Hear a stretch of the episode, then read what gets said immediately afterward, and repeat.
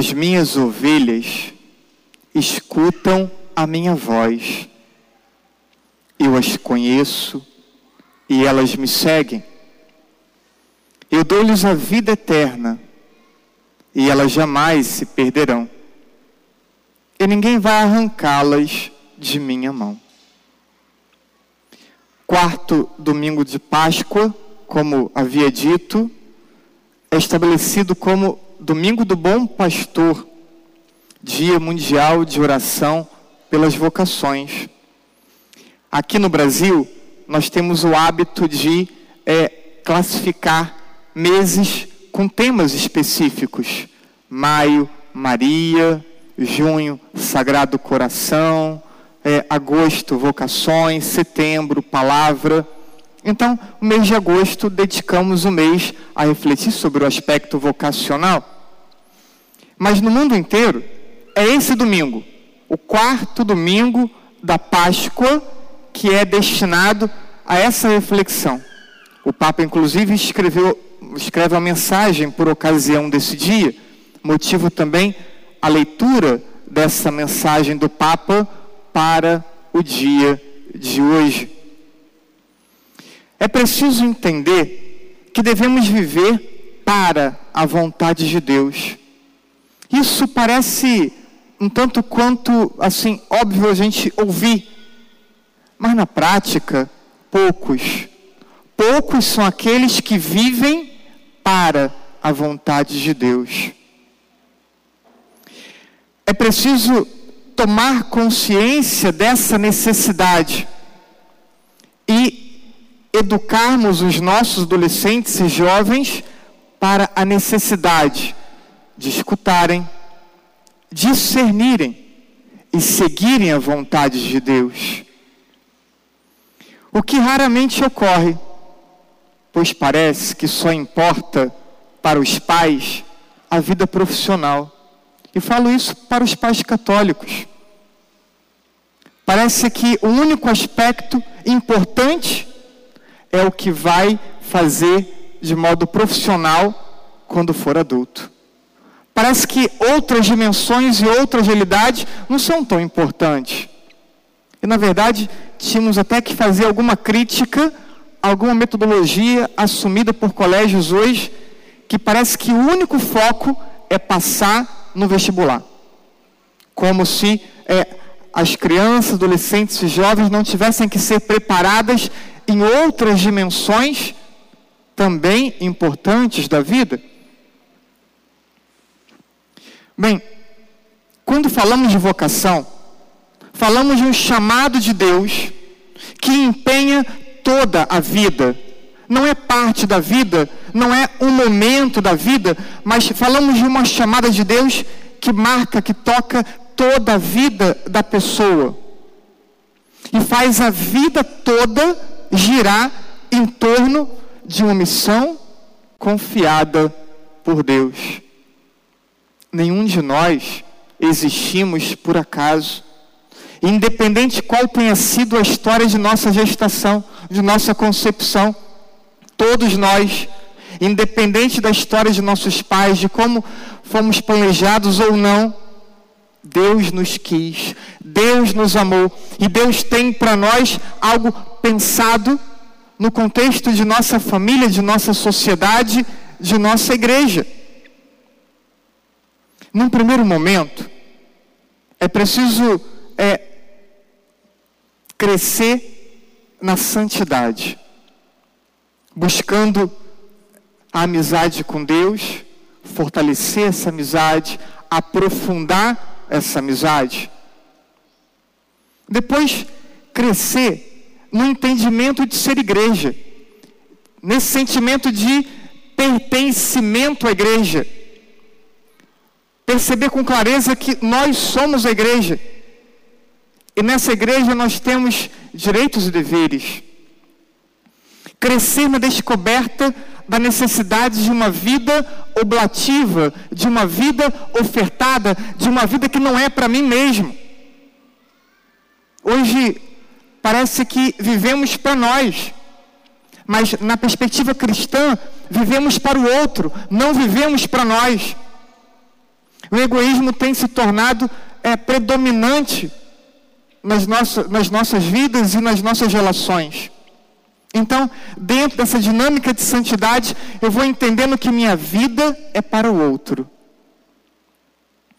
Segundo momento desse processo vocacional, o jovem, mais cedo ou mais tarde, precisará entender que essa santidade e missão na sociedade passará por um processo, um novo processo, um novo momento de discernimento. A constituição de uma família, a vida consagrada, o sacerdócio. E esse processo também não acontece. Parece que já há na cabeça o entendimento que vamos construir família. E hoje também isso nem é tão claro e evidente assim. Mas é preciso pensar: Deus pode ter para mim um propósito diferente, que não tem a ver só com o que eu quero, com o que eu desejo, com o que eu sinto, é com o que eu vou discernir na minha oração, com o que eu vou discernir no meu encontro com Deus, na minha experiência de fé. E a vocação, repito, não tem a ver com o que eu quero ou com o que eu não quero, é com o que eu vou descobrindo de mim mesmo a partir de Deus. E num terceiro momento, depois que é, marco essa minha busca de santidade, depois que avanço nesse processo de discernimento da escolha de qual caminho Deus me chama, então é o como. O como vou viver como família, o como vou viver como consagrado, o como vou viver como sacerdote. Temos muitas famílias, temos muitos sacerdotes, muitos consagrados, mas como Deus me chama a viver a minha vocação? Quero dizer que são traços mais específicos da vontade de Deus para cada um, para cada pessoa. Embora sigamos um caminho semelhante ao caminho de outros tantos, Falamos daquilo que torna específico o pedido de Deus e a solicitação da igreja para o meu caminho, fazendo desse caminho único, irrepetível e essencial. A vida de todos nós integra um grande projeto de Deus.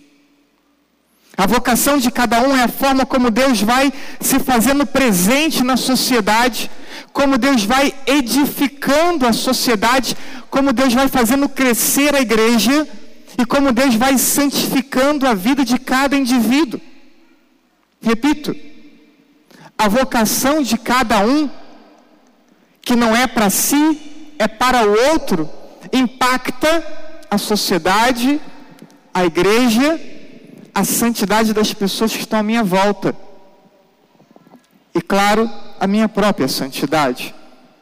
Nesse processo vocacional, a vida de todos são importantes. E importa perceber, é importante porque integra um organismo espiritual. Integra um corpo místico, como fala São Paulo, aonde Cada membro é diferente e cada membro exerce papéis diferentes nesse organismo espiritual. E pode ser, e muitas vezes é até incompreensível para nós no primeiro momento, como que nossa vida encontra-se inserido nessa dinâmica maior, querida e pensada por Deus.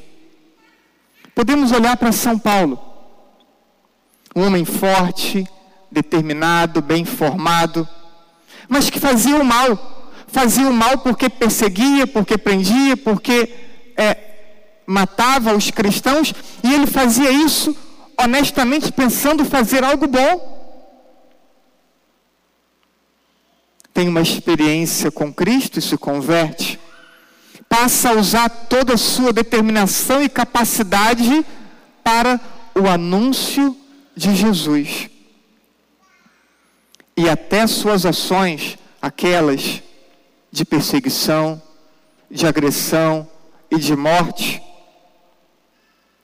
é, agora, já nesse momento convertido de Paulo, passam a atestar a beleza de sua conversão, a beleza de sua missão. Muitos tiveram medo de Paulo quando ele se converte. Ou naquele primeiro momento ali em que ele tem a experiência com Cristo. O próprio servo de Deus, que Deus envia a Paulo, sente medo. Mas Deus diz para ele: Paulo foi um escolhido por mim para ser meu instrumento. E não foi qualquer instrumento. Tornou-se um dos maiores da história do cristianismo. Somos instrumentos de Deus, todos nós. Somos vocacionados para fazer crescer aqui, para fazer crescer no meio que vivemos, o reino de Deus, o reino de amor e um reino de esperança. Independente de quantos erros já tenhamos cometido. E certamente já cometemos, uns mais que outros, mas independente de como tenha sido nossa história, Deus quer fazer de todos nós um instrumento seu, como fez com Paulo.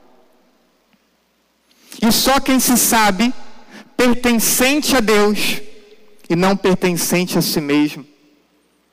Pertencente a Deus e quer estar e permanecer em comunhão com Deus se abrirá ao discernimento da própria vocação. Muitas pessoas estão fechadas a esse processo. Porque questionar a vocação é questionar os sonhos e projetos que estabelecemos para a nossa própria vida. E muitos não estão abertos a esse questionamento. Muitos querem ir a Deus com a sua vida já toda definida e querem exigir que Deus como que chancele a escolha que fizeram. Se colocam, portanto, fechados diante de Deus. Então é preciso é, entender que pertencemos a Deus. Pais, entendam que seus filhos pertencem a Deus. E cada um de nós temos que entender isso. Pertencemos a Deus. Então, é preciso abrir a esse processo de discernimento e educar os nossos para seus processos vocacionais.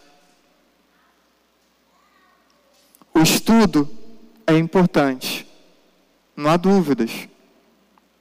O trabalho é importante. Mas apenas a vocação bem definida, bem discernida, pode realizar todas as nossas potencialidades. E pode nos predispor para a santidade e pode nos predispor para a eternidade feliz. Nenhum estudo pode gerar isso em nós. Nenhum trabalho pode gerar isso em nós apenas a vocação. Por isso a Igreja Universal estabeleceu esse dia para que todos os cristãos pudessem refletir e rezar. Primeiro, por sua própria vocação. Você que é casado, reze pelo seu matrimônio, porque temos visto muitos casais em crise na sua relação.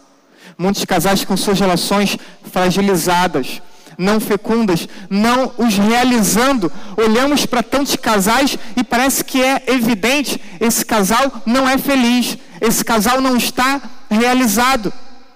Não importa se você tem 3 anos, 5 anos, 15 anos, 30 anos de vida matrimonial, é para ser feliz, é para estar realizado. Então hoje é um dia para parar e pensar: como estou vivendo o meu matrimônio como vocação? Como estou vivendo meu matrimônio como chamado de Deus. É preciso olhar para o seu esposo, sua esposa e renovar a disposição de amá-lo, renovar a disposição de amá-la. não tem prazo de validade. O compromisso matrimonial não tem prazo de validade. Porque não é apenas uma escolha humana, é um chamado de Deus. Olhar para os filhos e perceber, é um chamado de Deus educá-los. Assim como também nós, consagrados sacerdotes e consagrados, precisamos renovar nossa vocação, porque nos deparamos com homens e mulheres consagrados que também tantas vezes não transmitem para nós presença de Deus, não transmitem para nós realização na sua vocação. Então hoje é um dia de parar, rezar e refletir sobre como estamos vivendo nossa vida como vocação, nossa vida como chamado de Deus. E depois que fizermos isso para nós, então, com liberdade, rezar a Deus entregando seus filhos e netos. Senhor, que seja feita a tua vontade na vida do meu filho, na vida da minha filha, do meu neto, da minha neta. Não o que eu quero, mas o que o Senhor quer. E é preciso ter coragem de rezar assim. É preciso hoje rezar para que aconteça um crescimento do despertar vocacional na igreja. É sempre preciso pedir a Deus mais é, braços para sua messe, mais operários para sua messe. A messe é grande, os trabalhadores são poucos. Rezemos, nos abandonemos nas mãos de Deus não fujamos de Sua vontade. Não imponhamos, não tentemos impor a Deus nossos sonhos e nossos projetos. Vivamos abertos e permitamos ser conduzidos por Deus, hoje e sempre. Amém.